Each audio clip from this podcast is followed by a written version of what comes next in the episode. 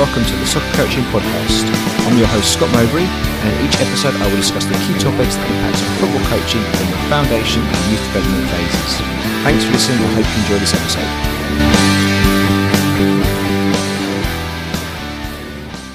Hi, George. Welcome to the Soccer Coaching Podcast. Hi Scott, thanks for having me on. Uh, yeah, like I said earlier, apologies for a, a, bit of a delay in getting back, but um, no, it's great to be on. No, not at all, not at all. Well, I think um, we spoke briefly, very briefly, before we've hit the record button here, but uh, I've seen a few of your things on Twitter and some of the other bits and pieces you've done on um, YouTube and things. So it was always a case of being keen to get you on and have a chat about the stuff you're doing because I think it's great, but obviously at the right time when you were ready for it. So uh, you, you paced yourself accordingly. no, yeah, I appreciate that, and um, yeah, looking forward to to get on with it. Yeah.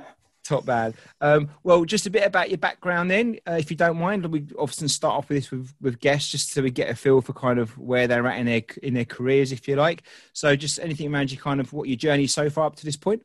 Yeah. So, I mean, um, I'm, yeah, I'm only 22, so I suppose I'm, I'm still in the, the early stages of my uh, my journey, if you like. But um, yeah, in terms of I guess sort of playing sports growing up. Um, always sort of played a, a, range of sports, but sort of football was always the one that I sort of focused on and, and, and happened to be a little bit better at than other sports. Um, didn't play to any sort of great level at all, just sort of local football as, as I was growing up and um, sort of, yeah, county level under 18s. But apart from that, that, that was really it, really. Um, as I was sort of going into that sort of post 16 age in terms of my coaching, that's where it sort of started really. So I did a futsal program, um, which was run um, by Plymouth Argyle, so an education program, and that was sort of based in Cornwall. Um, and then through that, um, I basically started volunteering as a as a community coach um, within the Argyle and the Community Trust program.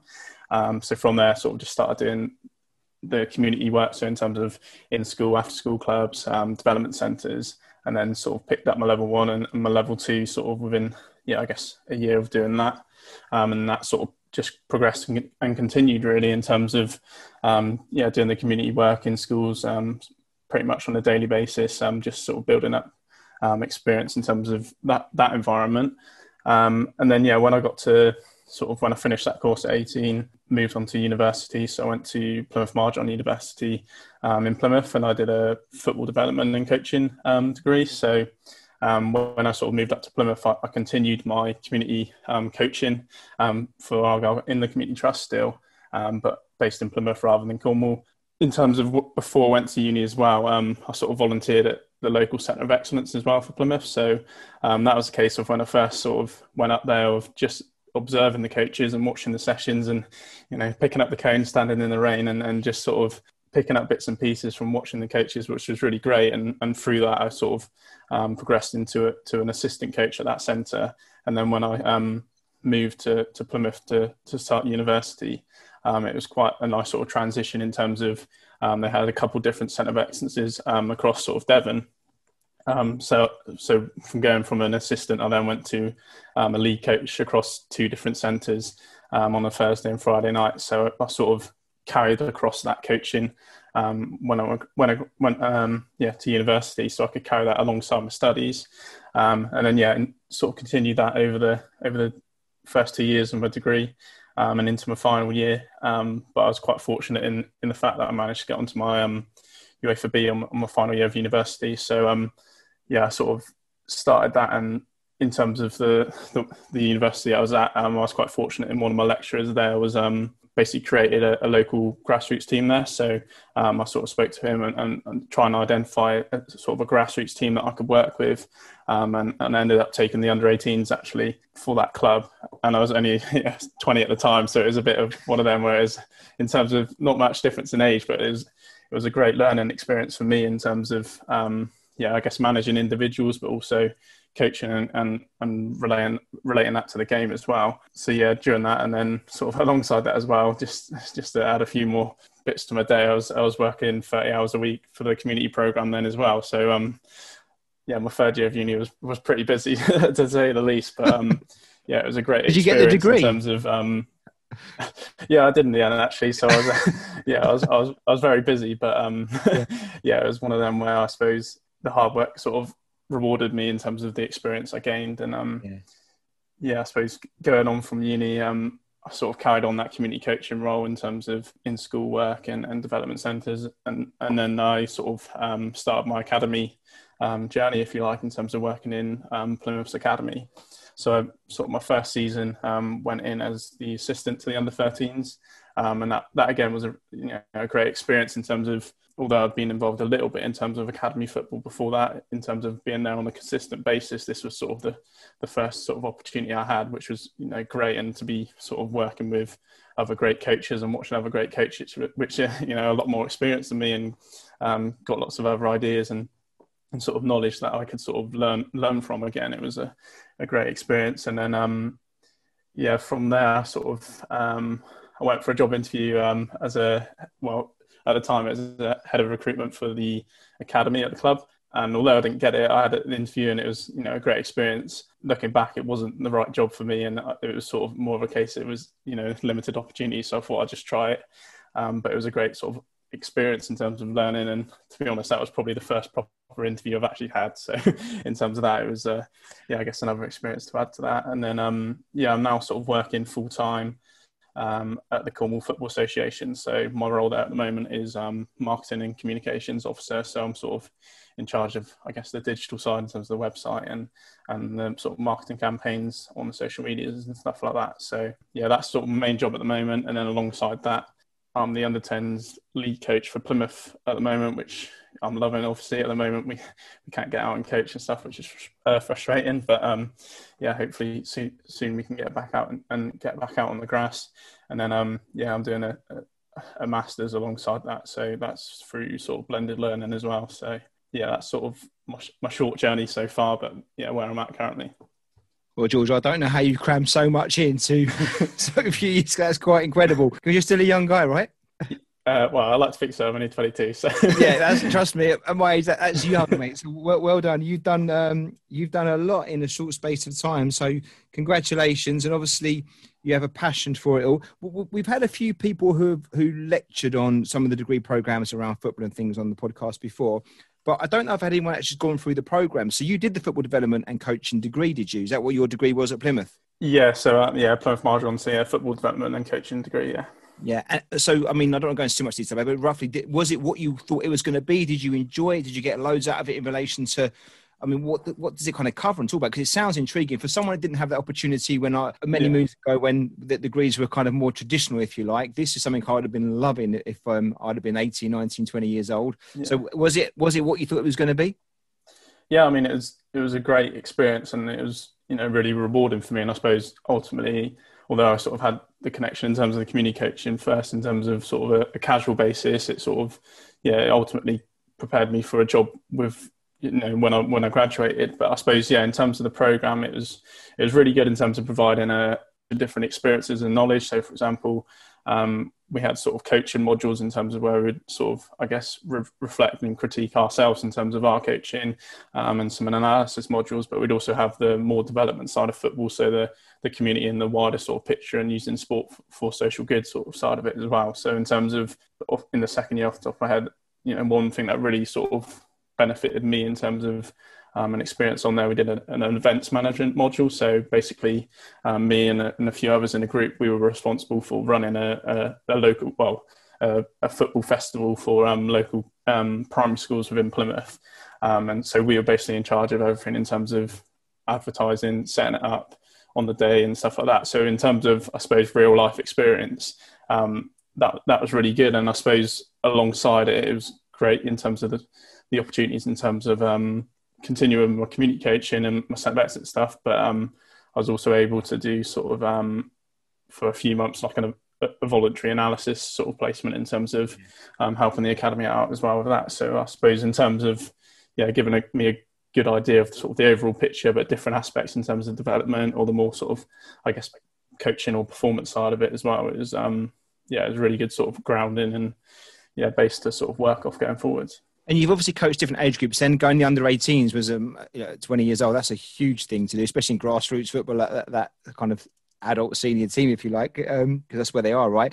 And you, have done under 13s and under 10s and all sorts. So, do you have a favourite kind of phase or age that you like to coach? Yeah, I mean, I suppose, yeah, like I said, I, yeah, I've probably worked sort of under fives up to yeah under 18s really. And obviously, I've sort of been involved with adult football in terms of playing, not necessarily coaching. But I suppose at the moment, I'm loving sort of working with the under 10s, and I, I suppose although I'm not necessarily fixed on something in terms of going forwards, I do really enjoy the sort of the foundation phase, if you like, in terms of the energy and, and that sort of side of it, in terms of helping them, you know, just love and enjoy the game.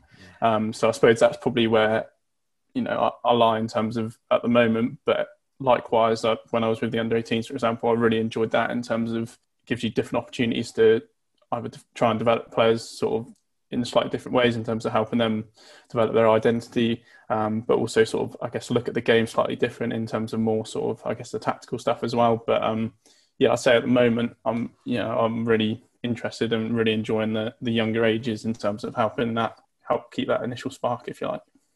Well, on that then, how would you kind of describe your coaching philosophy um, and principles? We ask this to guests all the time as well because it's a great to get indication of kind of what's important to you. And Eh, if I was a player in your team, whether that's an under 10, 13 or 18, kind of what would it be like being a player being coached by you? Yeah, so I was I was having to think about this recently, and I suppose it's it's probably one of them in terms of my sort of philosophy and values will, I guess, naturally and organically develop over time. And but I suppose in terms of when I'm coaching, I want to try and show sort of a a genuine care for players and, and trying to help develop them as people as well as as well as players. So try and check or develop them holistically, um, and then sort of provide experiences that sort of fulfil their needs in terms of so with sort of um, the younger players, you know, making sure they've still got that love of the game, and I'm not taking it away from them. You know, keeping that spark alight and you know helping them develop the, the, technical side of it and just really enjoy playing and loving being with the ball. Um, so I suppose in terms of yeah the overall that's what I'll, I'll, try and do and then I suppose sort of values that I guess are important to me in terms of like I sort of mentioned there in terms of showing that care and, and considering the individual first rather than just just the players and putting the person first and then um, yeah just try and make it as fun as possible in terms of for the players but also in terms of coaching is a passion of mine as well. So I want to make sure you know what I'm doing is fun for the players, but I'm also enjoying it as well. Um, and I suppose I, sw- I, was thinking the other day in terms of, of value, in terms of I sort of put it down as like limitless, if you like, in terms of for the players, but also for myself as well. But just providing a platform for the players that doesn't either fit them into a mold or, or or limit their sort of potential in terms of what they could be or what sort of identity they, they could grow into. So it's, I suppose, just providing that platform where it's allowing players to develop in, in sort of a natural way without stopping them from going down certain routes or putting them into a mold, if that makes sense. Yeah, it does. Yeah, totally. Yeah, especially for the younger age groups, right? Because they're still, you know, there's, a long way to go yet before they find out who they are as people and certainly as football players.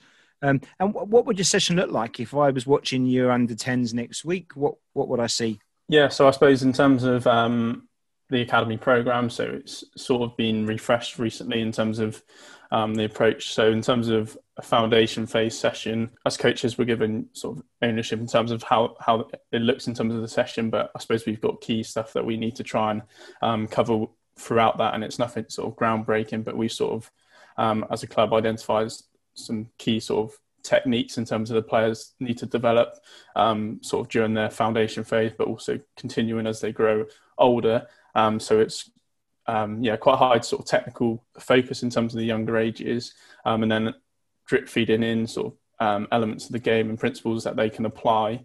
Um, but it's really sort of focused around yeah I guess the individual um, and how they complete or carry out different techniques to allow them to perform whatever it is in the game. So it's really trying to give them that sort of sort of technical hard drive or toolbox, if you like, to to rely upon in the games and and I guess in terms of training, there will be sort of unopposed um, elements to it in terms of learning technique, um, but at the same time, the importance of de- decision making and, and, that perceptual side of it as well is really important. So, um, sort of yeah, one v ones, two v twos, two v ones, small sided games, which are you know got different rules and conditions, all that sort of stuff will feed into it. So it's still a mix.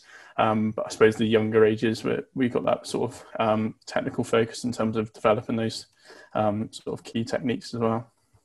And do you, how how much time would you get with the players? Uh, obviously, at the moment, there's nothing happening. But on an, if it, all things being normal, how much time would you get with the under 10s over a week? Yeah, so I suppose um, so. Last this season, we've sort of done two um, weekly training sessions, sort of about an hour and a half each, and then we have a match on the weekend.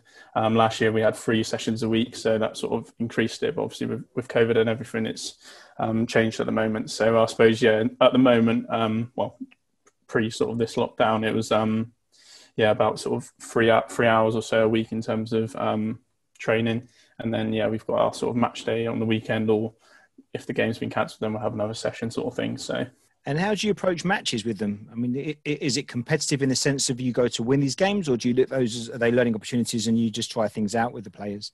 Yeah, so for me, I, I see sort of the game as, I guess, an extension of, of, of training in terms of either allowing them to, well, allowing them to further develop whatever it is we've been focusing on in training. Um, and for me, it's the priority is the development of these kids um, and, and, and, that sort of long term picture in terms of, um, although don't get me wrong, winning is important and winning is part of football, and that's still. I'm not here to say winning is not part of obviously the approach, but the development is the overall priority. Um, and you know, there's not any sort of league tables or anything like that for, for like, like with grassroots, and there's not that sort of side of it. So it's not a case of oh, we've got to win these next four games to be top of the league. It's it's more about how we can try and support the individuals to de- further develop their techniques or whatever it is they've been working on in training or whatever it is that's personal to them in terms of their sort of their needs within the game as well. So it's yeah, definitely that development first. You did your UEFA B obviously relatively recently. How much has that helped you just generally, but also I guess more with the younger players? Because the I guess the UEFA is kind of looked at as being more for eleven aside kind of game. I, yeah. I, I reckon. Yeah. Having I've not done my UEFA, so I don't know. But I wonder how much of that has been useful when you're coaching in the foundation phase. Yeah, definitely. I think, yeah, like I said, it is more suited in terms of the 11v11 game. I suppose in terms of um, that experience for me, it might sound a bit weird, but I suppose before I went on the UEFA B, I thought I coached, but I actually didn't. I was more, it was more sort of, I guess, facilitating. And although facilitating can be sort of a, a clever way of coaching in terms of allowing players, I think it really sort of hit home to me in terms of recognizing how I can add value, but how I can sort of work and intervene to to do that. And it's not I'm not saying I'm stopping you know my boys for ten minutes and telling them this this and this, but it's recognizing sort of you know how, how I as a coach can help shape and, and guide players and, and drip feed in different stuff within the sessions as well. So I suppose in terms of yeah that UEFA B experience, it was brilliant for me in terms of yeah I guess like I said recognizing what I really need to do to actually be true to myself and be a coach properly in terms of helping the players. Um, but I suppose it allowed me, obviously at the time I was working with under 18, so it allowed me to do sort of quite cool sort of an analysis I was doing um, whilst I was at uni as well. So it, I suppose other aspects in terms of um, looking at stuff in, in more detail and sort of um, that approach as well. But I suppose, yeah, in terms of what I can apply now to the under 10s, I've still got that sort of detailed approach in terms of I don't know. In terms of when I prepare for a session, if I if I feel unprepared, then I don't feel as confident. So I like to have quite a detailed approach. However, with this season, for example, with the younger ones, it's I've had to, although I've had that detailed approach, I've had to make my plan almost not simpler but clearer in terms of the messages that I want to get across, and um, sort of focus around, like I said, the technical uh, technical work as well. So it's a case of having that knowledge but being able to apply it in a way that's suitable for the for the environment that I'm working with. You've done a lot, but you're still very early in your coaching journey. You know, but you've done a lot in that short space of time. I wonder, as a snapshot right now, if you reflect back from your, your first few coaching sessions a few years back to now, what would you say were some of the things that maybe you didn't get right back then that maybe you're more confident you're getting right now? Yeah, I think in terms of, you know, I definitely still get a lot of things wrong, and and it's, you know, I come away from every session like I'm sure most people do, thinking, oh, if I could do this slightly different, or oh, actually I could tweak this or whatever. But I suppose in terms of yeah, reflecting back, obviously a few years in terms of when I first started and, and where I am now in terms of like I've just mentioned there, in terms of what I thought was a coach before, in terms of what I think is a coach now, but also I suppose in terms of for me a really important approach or perspective that I've got now in terms of the importance of that sort of human connection and and the the person, and I suppose in terms of when I first started, perhaps naively, in terms of just thinking football, football, football, is more about sort of the X's and O's. And although that's important, it's you know it's it's flipped its head in terms of you know now I'm really sort of focused on how I can help the individuals, and that's something I, I want to get better at and definitely can. Um, but I suppose yeah, being able to speak to different people about sort of coaching and, and getting some different sort of feedback to really sort of strengthen that view. And I, I mean, I don't know if you or any of your listeners have sort of um, heard of Keith Mayer and the the Gold Dust uh, podcast. Yeah, um, so I've, yeah, so I've been quite fortunate to be able to speak to him, and uh, you, you won't mind saying, but in terms of um, on a few occasions, and sort of, you know, if, if you're looking for someone in terms of to, to inspire coaches and, and and sort of provide, you know, like like I said, the gold dust in terms of that human connection and how powerful that is. Um, you know, he's I suppose he's really had quite a big impact. And although I've never actually met him in person, I've spoken to him a few times. He's actually had quite a big impact in terms of, um, I guess, how I see coaching and, and the priorities within that what you've done well, I think, George, is you've exposed yourself to people early on, networked out, and kind of thrown yourself in there. And when you do that, inevitably you pick things up, don't you? It doesn't mean you have to like everything or take everything on, but just by seeing it and having a look out there and stepping outside just your immediate environment, that can only add value to you as a coach, and therefore hopefully add to your toolbox, and then help your players add to their toolboxes, right? And it seems like that's what you've been doing over, you know, really well since the start of your coaching journey. Yeah, definitely. And I think well, it's, it's quite funny. Like, yeah, I suppose in terms of, like I said, if I was to, I suppose when I first started coaching um, at 16 or started the community stuff, I suppose my long term aim was to be, I thought it'd be, it'd be so cool to be like involved in, in academy football. And I suppose I've somehow managed to stumble across that already. And I'm thinking, I didn't think I'd actually get there this quick, sort of thing. Um, and I don't think that's anything to do with me in terms of my coaching or anything. I think it's more the fact that I've started off voluntary and, and sort of got to know people in and around the, the club and sort of gradually worked my way and built experience and worked my way through. And I suppose it's a weird one. I think sort of, you know, if I didn't volunteer and I, if I wasn't picking up cones on a Monday night, and if anyone's in Cornwall knows Brannel and it's chucking down with rain, if I wasn't there sort of watching sessions and picking cones up, I, I, wouldn't be in the position now where I am in terms of, yeah, being, being an academy coach and being in this environment, which I feel really lucky to be in. So I suppose it's, yeah, it's one of them where I've, I suppose wherever I could try to offer in, in some way even if, it, like I said, it's just picking up cones or just helping, assisting, and um, yeah, just trying to gain any experience I can, which I feel will yeah add to my sort of um, toolbox, if you like.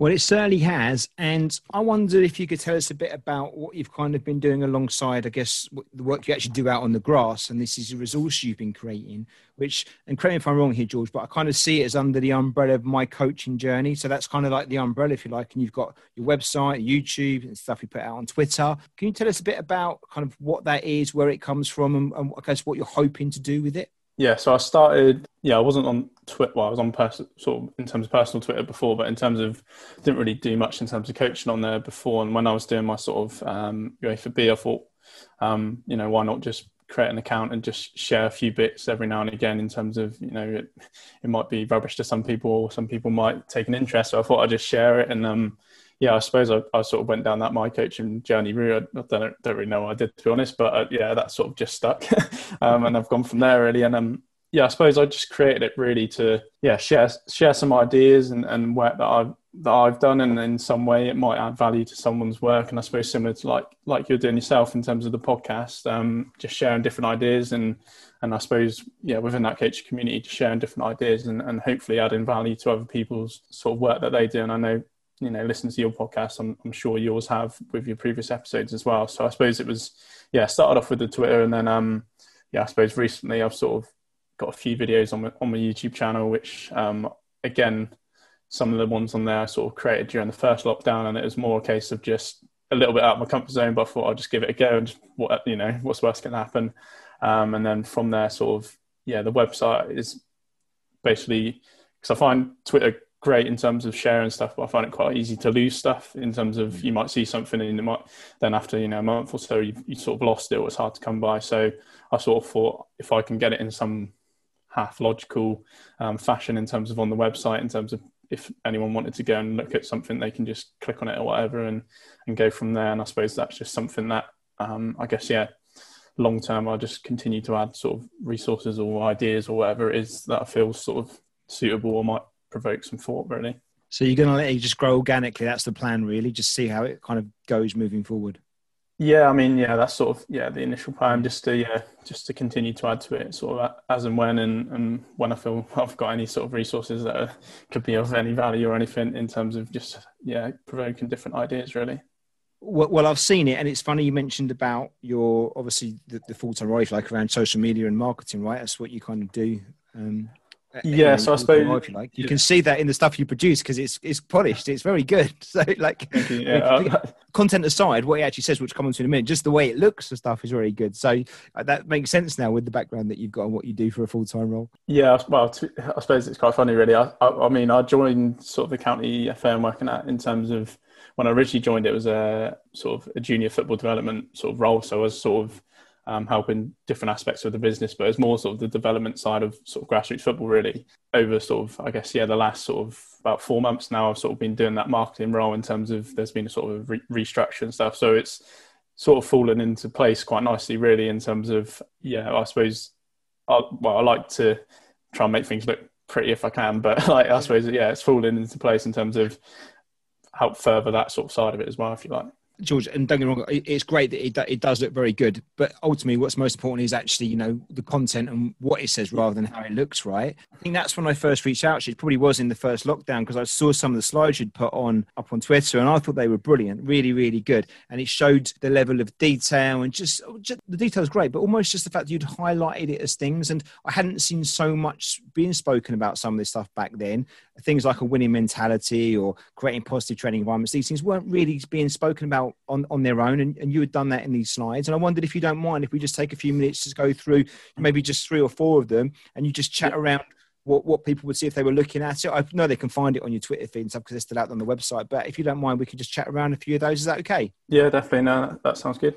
So I think one of the first ones that grabbed me, which I really liked, was you did a slide. If you can remember this, it was on um, session design considerations. If you could speak yeah. a bit about that, if you can, if, if you can recall it. Yeah, no, that's cool. Um, yeah, so in terms of, I suppose, yeah, the I call them sort of coach resource slides, if you like. The the idea behind that was it was during the yeah first lockdown. I obviously had a bit bit of extra time, but it was more a case of just trying to put down ideas or knowledge or stuff that I my brief experiences before, try and put it down onto paper as a sort of either a refresher for me, but then also, um, like I said earlier, hopefully share some ideas as well. But yeah, in terms of I guess the session design stuff, it was just trying to highlight different things that might influence the way you, you plan a session or um, in terms of yeah that approach. So just I suppose some some important things um, on there in terms of so for me in terms of this is something I took from my B license as well in terms of the, the tutor I was working with as well. He was you know really uh, influential in terms of my coaching. He sort of would always say, if you're looking at your training session, if you're doing whatever activity it is, could you pick it up and just drop it in a game? And would it would it fit? Would it look right? So I suppose in terms of that representative design, could you effectively pick up your practice? And if you dropped it into a game, would it look like part of the game? Now, obviously, practices are designed in different ways, which they might not look entirely the same, but if they've still got that transferability and the, I guess the the key sort of principles or situations that you would have in a game, um, then that's a good starting point because ultimately that's what we're, we're trying to prepare them for. And then, yeah, I suppose considering some other stuff. So, in terms of sort of like the practice spectrum, so again, how are you going to structure your practices? So, what do they look like? So, it might be, um, I guess, a a blocked or a structured practice where there's quite sort of low variables. So, you know, a typical one to think of um, would just be passing to a partner back and forth. So there's not much decision making, um, but there's loads of repetition in terms of the passing and control. So, although you can, I guess, progress that and make it more relevant and representative, it's more a case of really trying to refine that technique um, in sort of a um, structured way, if you like. And then sort of the other end is more game based, where it's lots of chaos and um, sort of that more random approach, which again has got you know great benefits in terms of the decision making and sort of um, transferring those techniques or skills into practice. So just considering um, sort of where on that sort of scale your practices might fall and how or what benefits can they return. Yeah, when I look to try and plan a session, whenever I look at that sort of how I'm going to structure it, I always consider what's the outcome going to be, what am I going to get from it? Because ultimately you might like I said, with the with the block stuff, it might be you don't get as much sort of decision making, or you, less chaos, but actually they're getting lots of good returns in terms of um, really sort of refining their technique on they dribbling moves or whatever it is. Um, and then obviously you can sort of build upon that and increase the sort of challenge as you go through. Um, and then yeah, I suppose just some other elements as well. So think about sort of like I said earlier, so realism. Um, so does it look like the game? Um, is it realistic to the game? Sort of the relevance. Um, so is it suitable for your players' sort of needs and their sort of stage of development? So, for example, with my under 10s now, I'm not going to do something that would be suitable for, you know, men's football, for example, or if I did, it would definitely be toned down and, and more and suited to their needs. Um, and then looking at again like the repetition. So if tonight, so for example, if I'm looking at um, ball striking or, or shooting, for example, in the session, if that's my focus, then they've got to get lots of repetition of that. And that doesn't mean just a block practice. That might be in a game. So, for example, one practice that I quite like in terms of when we're doing finishing or shooting or ball striking um, is sort of a small sided game where the pitch is like a diamond, so it's sort of funneled in towards the goals. Um, and basically, if they score in their from their own half, they get two goals or three goals. If they score in the attacking half, it's one. So it's really sh- short, sharp games. Um, first two goals win or first goal wins. Um, but there's just loads of repetition of shooting in different ways, and because it's a game, there's so much sort of variety in terms of the types of shots. So depending on your pressure, you know, it might be all the situation, you know, whips, volley, whatever it is that happens, it's I suppose just natural and part of that game, but they're still getting that repetition, which we want in terms of the focus of the session. The challenge for us as coaches, and I think this is one where we get with experience, we tend to get better at, is getting that repetition and realism at the same time, isn't it? Because we can make something that's repetitive and it kind of, you can repeat the same practice, whatever that may be, like shooting, passing, whatever in the ball. But you, to, get the repetition and also to make it real and game like. I love the bit you said about can you drop it into the game? Like that's a challenge. If you can find ways to manipulate to work on certain aspects of the game that you want to work on with the players that you've got, um, that allows lots of repetition but also keeps that realism. Well, that that's good coaching, isn't it? That's what this is about, surely. Yeah, definitely. And I think that's something I'm still developing in terms of yeah designing practices that you know feel and look like the game, but they're still getting that repetition as well. But I suppose ultimately, especially with the younger ones, you know, they just all they want to do is play games and score goals and, and that sort of thing. So it's it's you know it's making it fun as well, and it's sometimes you know they're, they're learning with, or practicing whatever it is you want to focus on without even realizing at times. So it's yeah trying to almost disguise parts of it as the game, even that, well within the game. Yeah.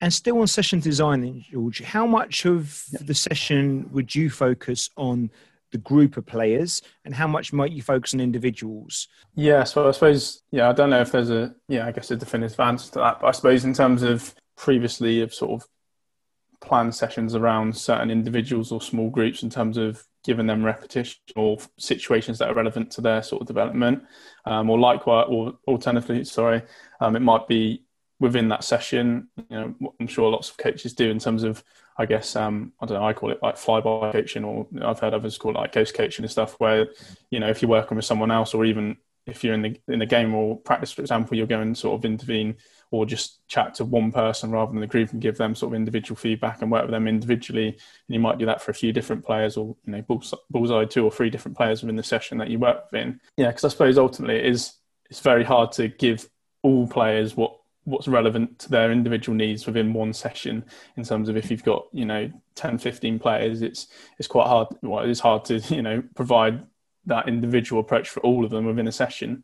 Um, and they're all obviously going to get um, sort of returns from it but i suppose it's yeah try and again it's something I, i'm trying to develop as i go forwards but identifying how i can support different individuals needs throughout you know a series of sessions and it and it might sort of blend within the, the overall topic as well sort of thing Okay, brilliant. I want to do a couple more of these if that's okay. But I've got four here, yep. when we get through. But I'd like to do the match day considerations if that's okay. Because, I, again, that was a good one, which I think sometimes, I mean, I, I work in the grassroots space, you know, and I think as coaches, generally speaking, we've improved a lot on our training. I still think there's work to do on the match day, and it was great seeing you highlight this on the slide that you put. So, can you talk us through your match day consideration slide and what you mentioned there? Yeah, definitely. So, I suppose, yeah, similar again. It was trying to um, collect different thoughts in terms of how you might prepare or how you might sort of I guess behave on a match day in terms of um, when you're coaching. So um, just yeah, highlighting different areas. So um, I guess common ones that you probably all think about is sort of different objectives in terms of the, um, the approach to the game. But again, that might be broken down in terms of um, sort of individual objectives, and it might be sort of this maybe sort of towards the older ages as well. But um, thinking about sort of units. So, for example, I don't know your two centre backs or your, midfield unit. So that might come a little bit older, um, but I suppose just having that consideration of as a team today, we want to achieve this, but especially for the younger ages, how can individuals what what could they try and achieve? What's relevant to them?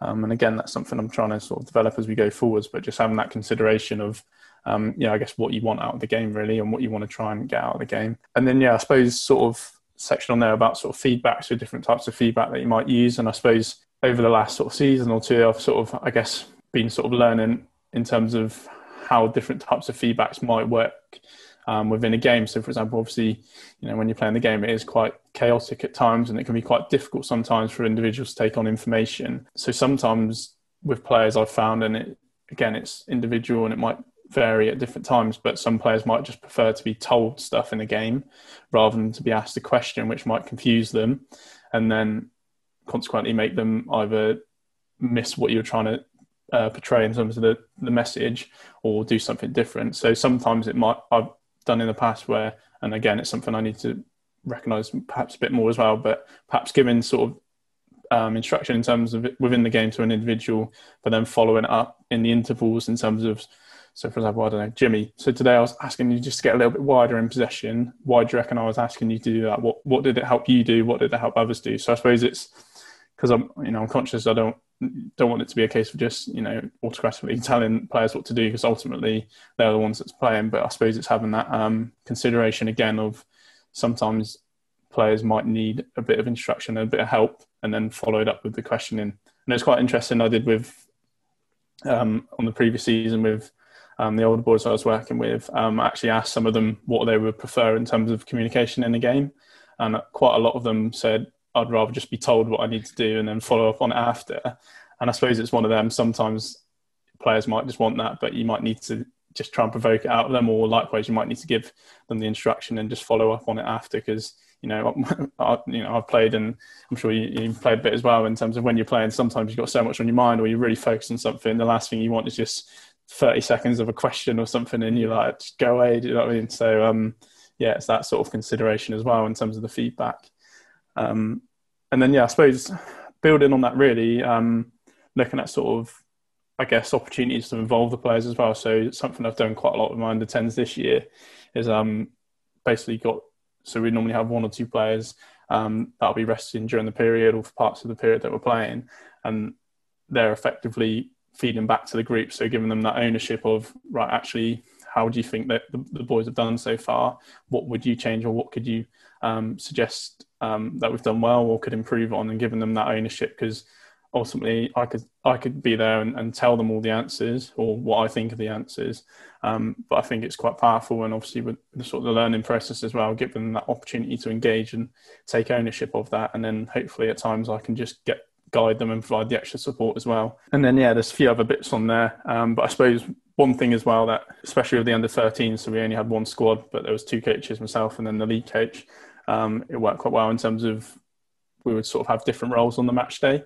So obviously this is sort of dependent and, and although it's you know it's quite a luxury having two coaches in some situations, um, but considering how you operate and sort of what you're focusing on. So for example, I might focus on in possession today, you might focus on out of possession, and then sort of our feedback is either not conflicting in terms of if we both do everything, but at the same time, it's clearer for us what we're trying to observe in the game to hopefully provide sort of more accurate and, and clearer feedback for the players as well. And then, yeah, just other sort of methods in terms of like um, before we've had it. So one person is the voice in terms of they're the only one that feeds back to the players in terms of during the game. So it's that one common voice. And then I might be the person that sort of either looks at individuals or looks at certain elements and sort of chats with the coach as we're going through the game and just suggests or highlights different bits. And then um, the other coach might be the person that actually feeds back the information in terms of during the live game as well. Uh, some, so many great points in there, George. I did love that style when I saw it. And a mistake that I made when I first started coaching, having a co-coach alongside, is we would be on match days and we'd both be shouting at the players, not shouting but certainly giving yeah. instructions, both of us, not even, not even necessarily conflict instructions, but just two voices, very loud. And these were under six, under sevens. It's ridiculous when you reflect back on it. But one thing I learned quickly was, well, first of all, just have one voice because that's a step in the right direction. so you can have you can have two sets of eyes, but have one voice, and that's a great point you make about that. The second thing was it's okay asking questions. I'm a big fan of asking the players questions, 100%. But it is how you ask it, isn't it? And actually, the important thing is the why behind it, isn't it? So you actually you can give an instruction yeah. if you want to, as long as you as long as a player understands why that instruction has been given to them and what it means in context. I think the danger when you first start coaching and what I still see now, and I'd say probably on occasion still do myself, is you just give an instruction without really having the why behind it or, or any kind of question. And I think that's when you let the players down a little bit too. But the point I loved the most, and I remember seeing this thinking, I do something, but I could do it better. Was actually, you know what? Rather than having your two or three subs sitting there, kind of just kicking the ball or picking grass or whatever else, make them your assistant coaches you know, give them responsibility and get them involved. And we did that at really at the young ages, under sevens, eights, and nines, and would give them a task. You know, okay, tell us who's doing really well in this quarter. You know, and you know, and, and why. So when we come back for the quarter team talk or the halftime team talk, you can say who you think's done really, really well against our objectives as a team and why you've done that. And it really is impactful because it keeps them engagement, it, it makes them analyze, and allows them to reflect in a positive way on their peers, which then also gives them that kind of subliminal learning themselves, if, if, if that makes sense. Yeah, definitely. And I think, you know, even, you know, when I've done it with the under 10s this season, it, you know, you'd be surprised what they pick up on and what they, yeah. what they feed back and, and the way they do it. And, and obviously it's different between individuals, but some, some kids absolutely love that sort of role and being able to feed back and, and that sort of side of it. And I suppose on the flip side, if someone's, you know, perhaps a bit more shy in terms of like I was as a, I was as a player, it actually just slowly introduces them to that sort of communication, the more social side of it, and just slowly develops that over time as well. So it's, yeah, all that, yeah, it just provides different benefits, I guess. Lots of life skills in that, isn't there? Really, that ownership, communication. Yeah. Uh, responsibility, reflection. There's loads there, isn't there? I mean, you know, these are these are wonderful things that sport can bring to young athletes, especially who are you know starting off on their their life journeys as much as their sports journeys, and all these wonderful transferable life skills. One of the other slides I really liked, and it might be the last one I mentioned here before we move on to the next bit, is um, was the one again. I thought you were kind of brave to highlight it and use the word as well, which you know I, I agree with you is is part of, of all competition, but you don't often see it highlighted. It's that winning mentality. And you had a slide on winning, winning mentality considerations. Are you happy to talk a bit about that one as well? Yeah, we can touch upon that. Yeah, I suppose I'll put that together. So I suppose when we had the first lockdown, we had a few sort of, I guess, CPD sessions in terms of um, as a club, club uh, academy staff getting together and discussing some different topics and stuff. Um, and this was sort of one of them, and, and quite fortunate in the fact that we had a sort of couple of ex pros in terms of that were involved in the coaching staff. Um, and it was really interesting to get their insight in terms of yeah what they felt a winning mentality was and what ultimately allowed them to to have that mentality to go on to be a professional player. And i suppose a lot of it was underpinned by sort of that that growth mindset in terms of always sort of wanting to improve and always sort of accepting the fact that you, you can continually improve and you've never sort of got to that end point in terms of you're never sort of the finished product. And i suppose that goes for coaches as well. And i suppose you know one of the really sort of evident bits in terms of obviously that just informal discussion, but um, was sort of that desire to be the best, but also willing to put that extra effort in and basically do the work that no one's seeing. So um, one of the uh, coaches who, who, he's played in the World Cup and stuff, he was saying whenever, whenever when he was a kid, whenever he had free time, all he would do is just be out playing with the ball and just continue to do those extras. And then when he got older, it'd be more sort of structured stuff. But it was always putting in that extra work to really because he wanted to be the best he could and be the you know the best um, striker he could. So it's about having that sort of well accepting that responsibility in terms of I've al- I can always improve. How am I going to do it? Am I you know do I have that desire to do it as well? And I suppose if you were to ask me how to how to give that to players or whatever, I, d- I, d- I wouldn't have the answer in terms of that side of it as well. But I suppose again, it was just things to consider. Yeah, common themes in terms of you know professionals you see like Ronaldo and stuff always in the extras and stuff like that, but also um, I guess yeah, just a few little insights in terms of some conversations I've um, been involved with as well. Really, there's no shortcut to it, is there? It's about hard work and a, good mentality, I guess, and a good mindset and a good attitude and application. And and how much you think of that is driven by the environment in which the players are in? I mean, could, could you have a player that's kind of really got a good attitude, and regardless of the coaching environment, they're going to succeed?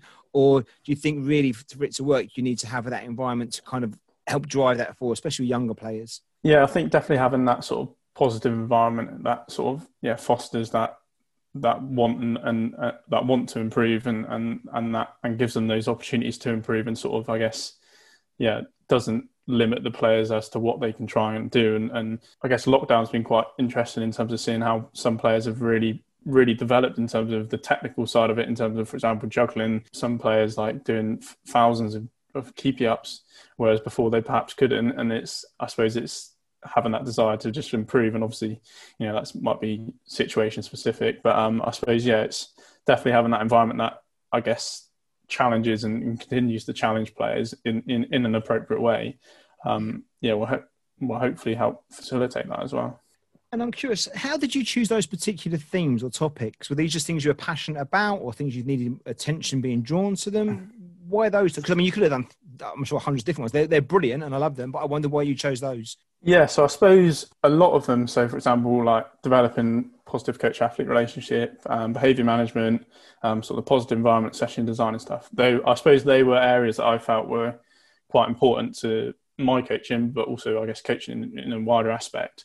Um, and I suppose there were sort of areas that I, covered before, and, and I, yeah, it was an attempt to try and basically put together some pretty notes really and and hopefully some sort of um, value in terms of for me in terms of refreshing and I guess going over that um, those experiences and knowledge again to hopefully refine it and, and reinforce it, but also, like I said, share it as well. But I suppose, yeah, like in terms of the, I haven't really spoke about, but the behaviour management side of it, a lot of that that I've sort of put down on there has been based off my community coaching that I've done in terms of in school PE lessons and stuff. So working in schools for four or five years or whatever, primary school, you know, there's all sorts of situations that you're in which you, you know, without that, I, would, I definitely wouldn't be working um, in terms of the the academy environment now. That that sort of um, I guess behaviour management and and and all those aspects of it, just communication with the children and, and that human connection again. Without that experience and without that sort of um, you know definitely getting it wrong a few times and, and learning from that, that definitely has underpinned sort of my coaching now really. So yeah, it was just a case of trying to yeah any bits that I felt were sort of yeah relevant and important try and put it together really it kind of reads to me like what you did was you kind of went for your experience and you kind of put things in categories rightly so and it, was like, like, cheat sheets you can refer back to. So you just kind of remind yourself what the key things were that you learned and, and are important to you. And i'm sure you could change and add things as you as you carry on but that to me like you, you did work for us. So it was like hey these are brilliant. These are my cheat sheets. Some things i kind of thought i was comfortable with and other things they, they were new information but either way it was all in one place and it kind of is a little ch- or checklist if you want but either way it's just to make sure that you're you're staying on course with these kind of key themes. I think. Yeah, definitely, and, I, and yeah, I'm not I'm not here saying I do every single one of them because I definitely don't. Or there's definitely ones I can I can improve on massively. um, but I suppose yeah, like you said, I, I, think I suppose now, especially with recent times, in terms of the amount of um, I guess resources in terms of webinars or whatever, it's brilliant in terms of the access that you know coaches can get in terms of the different stuff. But I suppose part of that was thinking actually the amount of time I actually spend properly reflecting on what I've learned is probably, you know, well, it's definitely a lot smaller than, you know, what I tune into and whatever. So it was a case of trying to, you know, remember stuff more than anything really. Yeah. So it's, yeah, like you said, trying to put it together as a reference really. Another part of the wonderful resources you've put out there in the public domain that I've seen as well is your YouTube videos and they are very good. Could you talk us through? I'm conscious of time, so I don't want to go on all, but just talk us through kind of how they come about and again what your points are. Because you've got the train like James Ward Prowse ones, you've got the dribbling moves, the turning tutorials, learn how to hide the ball like Hazard. You've got some really good stuff up there. Kind of, you've got some which you giving demos, you've got some where you're doing the one-to-one coaching. Just a bit of background to the videos themselves, if you don't mind, George, and then you know, um, what were you hoping to achieve with those, and what will people get out from watching them? Yeah, so I suppose again that was I guess just something new that I thought I'd just try and see how it got in terms of yeah something a little bit out of my comfort zone. But um, yeah, in terms of the resource slides, um, I haven't done all of them, um, but there's a few on there where I sort of have a I don't know 20 minute discussion in terms of just covering points. I guess similar to like we've just done there in terms of um, basically why I've put them down and what what importance they might have or what relevance. And then I suppose in terms of yeah, so I don't do too much one to one coaching, but I really enjoy it and I feel it's when I get to do it, it's really rewarding in terms of the fact that you can work with individuals on, you know, really focus on stuff that relevant to their needs or what they enjoy doing. Um, and I suppose that sort of, yeah, I sort of called it train like James Ward-Prowse in terms of that, that sort of session was all geared up on, on, on how sort of, you know, receiving skills as, as in terms of James Ward-Prowse because that was the, the player's favourite player, so their role model. So it was trying to base it around the role model to inspire them from there. But um, yeah, that was really rewarding. I suppose, I, yeah, I just thought I'd try and clip a few bits up just to give a few ideas again. And yeah, I suppose in terms of the tutorials, in terms of so dribbling um, moves and turning moves, yeah, again, that was just a case of trying to share some ideas of sort of core moves that will help players in terms of turning or dribbling. Um, but again, I suppose from personal side, it was so this season, I, like I said earlier, we've got quite a, a, a, focus on the technical development of our players at the younger ages. So for me, it was trying to really unpick and I guess sort of understand how you perform certain moves effectively to hopefully improve my ability to teach them to the players within the sessions. And I suppose likewise with the learn to hide the ball, like um, like Hazard, just um, you know at the younger ages, it's so important for players to be able to handle the ball and be able to hide the ball and escape. And and, and you might have come across, well, I imagine you have sort of Pete Sturgess and the work he's done in terms of um, the foundation phase. So that sort of built off that really in terms of firstly how how can you hide the ball really well, um, but also different moves. So obviously you don't want to just hide the ball forever. You want to try and escape into free space. So different moves that I suppose can give players the opportunity to escape and travel wherever they want to travel. Really. And is there plans to do more of the slides or the videos? What, what what's going to happen with this now? Or is it going to just happen organically as and when you think it's right? You'll do some more, or have you got a plan with this? Yeah, I think um, I suppose at the moment there isn't a set plan. I guess again it's probably going to be you know, more organic, short term. I'd like to do more of it. I suppose at the moment I, yeah, I'm quite sort of busy in terms of yeah work, um, coaching, and then my masters as well. So it's, it's, a case of yeah, sometimes I've got some ideas, but don't necessarily have the time to go and actually put it into place. So I suppose going forwards, it'll probably be quite natural um, short term. But again, that's just going to be something that hopefully I can add to um, going over time, really. And yeah, if, if it helps anyone, then brilliant. But if not, then well, I've just made a video. no, honestly, George, they they are they're fantastic. I think it's really, really good. I think for experienced coaches, it's great to look and reflect and question yourself whether you'd agree with all the bits or add things and stuff. So it gets you thinking. I think for less experienced coach, they're a they're, they're a they're gold dust. They really are because it, it immediately kind of it almost shortcuts all that learning you put in over those years, and it gives you almost a, a quick route to get that key stuff that you know would really help all coaches. I think just think about how they approach their their players in their sessions. So well done for putting it together. It certainly has that polished yes. look, but more importantly, it has wonderful content around it. So fair play, George. It's it's really good stuff, and I hope you keep doing more of it because I will be using them. I promise you that. So um, oh, cheers. Appreciate it. before we finish off, if you've got a few more minutes, that's all right. Just a couple of last questions, if, if you've got time, George. Is that okay? Yeah, no, that's fine. Yeah. Yeah. So I wondered, do you have a favourite session or practice? I know this is not always easy to answer, but you know, some coaches have their go-to session that there's a little game or something. But I wondered if you've got anything you'd lean on. If you had to do a session now because the phone rang, you got to go out on the on the grass the next half an hour. You know, what what what what you put on?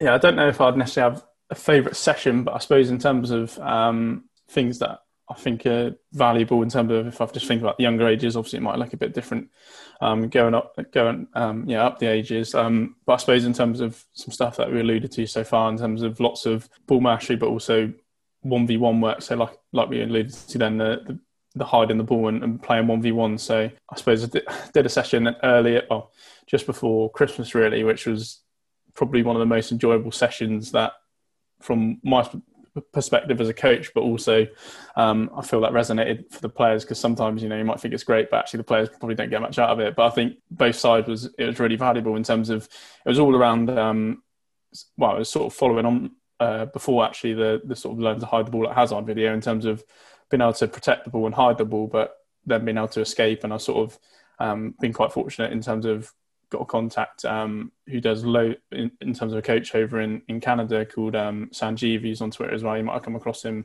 Um, does sort of lots of work in terms of Futuro Soccer Academy and his approach to, I guess, individual development, but technical development is like really, really interesting in terms of the creative side that he, he adds into it. And he sort of used a, a medicine ball in terms of player be have a medicine ball and they're basically pushing the other players when they're trying to dribble around the area. So they've got to try and protect the ball and then spin off. And I suppose that was quite a nice introduction in terms of players getting used to contact um, and then using different moves to escape it before you then sort of scaffold and add that actual real pressure on top of it. And that sort of just led into um, yeah, a one v one game where they got too many goals back to back in an area. Players start in the middle, you bounce the ball in the middle, so it's in the end they've basically got to win the ball to get their body in between the other player, hide the ball, and then escape and go and score. And then that led into a game um, which I which I stole from Pete Sturgess, where if they score, the winning team's got to get a ball and protect it one v one until the coach says stop or whatever magic word. And then if all the players have got the ball, they, they keep the goal sort of thing. So it was it was one of them where it just flowed really nicely. But in terms of the returns to the players on what we wanted to get out of the session, that was really high as well. So that was yeah, pretty enjoyable that one it's always great when you enjoy it as much as the players do, or vice versa, right? That's what you want, isn't it? When everyone leaves feeling that was good and high energy, lots of intensity, lots of fun, but also lots of outcomes. Sounds good. Good way to, yeah, a good way to uh, finish up before the lockdown. But uh, I'm bet you can't wait to get back out there again and start doing it all again. Final question, then, really, just we ask all the guests this one: Is there, if there was one thing you could change in the world of coaching, what might that be? I'm not too sure, really, but I suppose in terms of one thing that I I guess it might be more personal to me rather than I guess the the wider sort of community in terms of coaches. But I suppose almost like the I guess the perception of what coaching is. So in terms of like I suppose leading back to earlier in terms of the the importance of that human connection and um, having that that underpin everything really in terms of coaching. Whereas, like I said earlier, when I first started, you know, it was all about the X's and O's and, and, and the football side of it. Whereas actually, I think that personal connection and the human connection is so important. And and I, will link back to Keith Mail I mentioned earlier. So I was on a CPD. Well, he was doing a CPD the other day. I was managed to get on it, which is which was brilliant. But he was sort of he's really passionate about this stuff, and he was sort of saying it was it was quite I guess a point where I sort of was listening. I thought, oh, that's quite that's sort of quite impactful, really. But he was sort of saying like um, coaches, one of the main roles is to gain information from players and deliver messages. And some messages might stick, some might come too early, or some might come too late, or some just on the right time. And he, and he sort of put it quite nicely in terms of coaches, uh, especially for the younger players, are effectively postmen. So they're delivering, collecting information and delivering messages. And I thought that was quite a nice way to sort of put it all together, really. But yeah, I suppose that, um, yeah, that sort of perception in terms of what underpins coaching, if you like, but also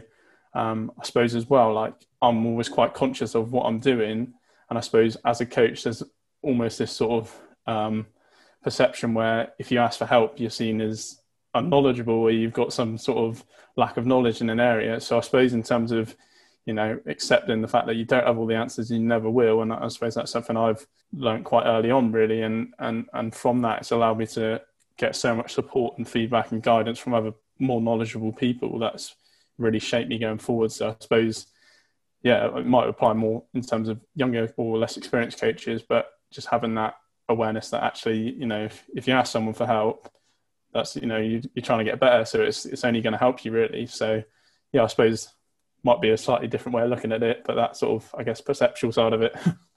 I think that's brilliant. I think that idea that you don't, you know, just because you're the coach, you got you don't have to have all the answers and know it all. It's okay to be sometimes unsure and sometimes make mistakes. And I think actually, although we say it a lot, I think for a lot of coaches, that's that's not something they're easy don't deal with it very easily, you know, and they, you know, we might have the parents watching us, the players, the club, whatever it might be. There's that constant pressure to look like you've got full control. Well, let's be honest, you, no one has, you know, however good you might be, you never got full control. And the reality is lots of us haven't got anywhere near full control. And it's just, I think it's a brilliant point. And if you can, have the mindset that that's acceptable and that's okay, and also then you can take the people around you with that, especially the players on that journey, then that's not a bad thing either. Because actually, if they realise that they've got responsibility to help with the learning process as well, it's not all on you as the coach. Well, that's great for them because that willing you know encourage accountability ownership of those things we spoke about pre- previously that's one of the good ways of doing it so it almost becomes like a coaching tool rather than you know something that you can use against you it can be a positive thing yeah definitely and i think i suppose it's yeah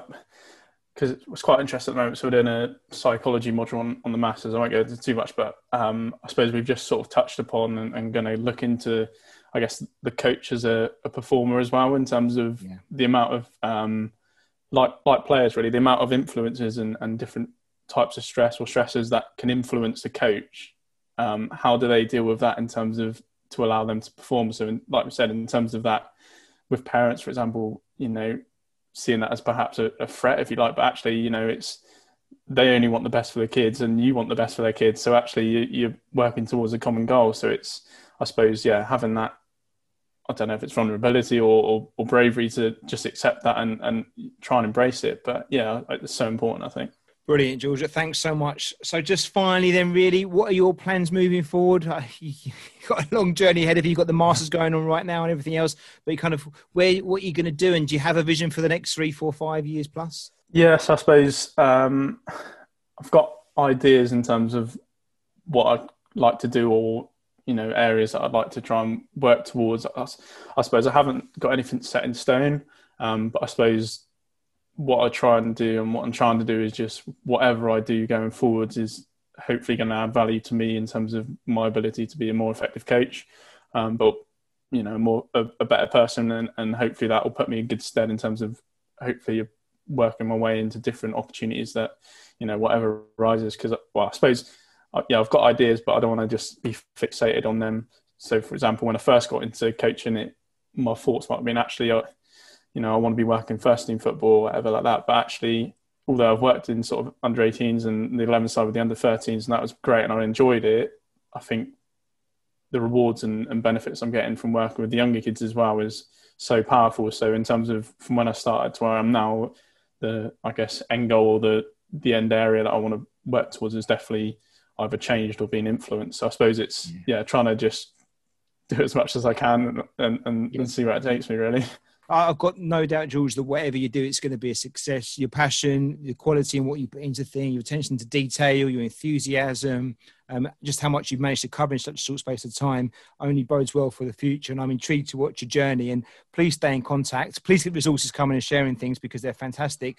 But it'd be great to maybe catch up with you again in a year, 18 months' time and see, you know, what your thoughts are around the we haven't even covered. I want to ask you this when we haven't got time now, but how you think maybe coach might look in the future and things like that. So maybe would you be happy to come back on again at some point in, in a year or so and have a chat about how things are looking then? Yeah, definitely. I think yeah, I've really enjoyed it. I suppose, like we said off air just before, you know, this has been my first podcast, but actually, yeah, it's been it's been really great. And I suppose, you know, what you're doing in terms of yeah, sharing different ideas and, and, and with the guests that you get on your show is brilliant as well. So um, no, yeah, I really appreciate coming on, and it's been it's been great. Thanks, You've been uh, worth waiting for. It's much appreciated. I say it all the time, but the podcast only as good as its guests. You know, and people like you make the, make a world of difference. And you know, all, all I always remember when I do these and we finish, I just think back like if I was listening to this, would I want to hear it? And I definitely would. Now I would, but particularly maybe three or four years ago when I was, you know, still finding my feet a little bit. But even if I had been coaching for another 15 years' time, I'd want to hear this and you know what are young coaches out there thinking, feeling about the game and what are they doing and stuff. So there's so much good stuff in what you said today, George. It's you know it's it's brilliant, and I know our listeners will, will get loads out of it. So thank you so much. If they want to reach out to you, are you? I mean, obviously you were kind enough to come back to us through Twitter. It, it, would you be happy for Coach to reach out to you? So if you you know you happy to share your Twitter handle and or another way of contacting you possibly. Uh, also, please mention the um, your website and the YouTube channel if that's okay, so people can find the, the resources there.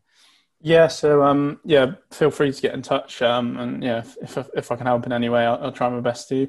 Um, so yeah, I suppose in terms of um, the website, so it's just www.mycoachingjourney.co.uk, and I suppose that's where I look to just basically share stuff that goes on Twitter as well.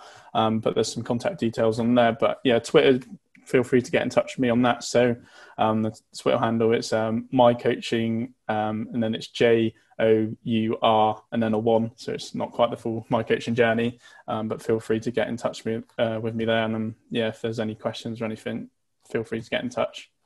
We'll, we'll, put all that in the show notes. We'll put the website and your Twitter handle in the show notes. So thanks again so much for your time. It's really appreciated. Um, keep up the great work. I, have got loads of resources already, the videos, the, um, the slides and everything else that you shared. So, you know, I, I, please keep them coming because they're brilliant. And um, I look forward to maybe catching up again in a year or so's time and seeing, seeing where you're at there, if that's all right. Yeah, no, that sounds good. Yeah, appreciate it. Thank you. Top man. Thanks, George.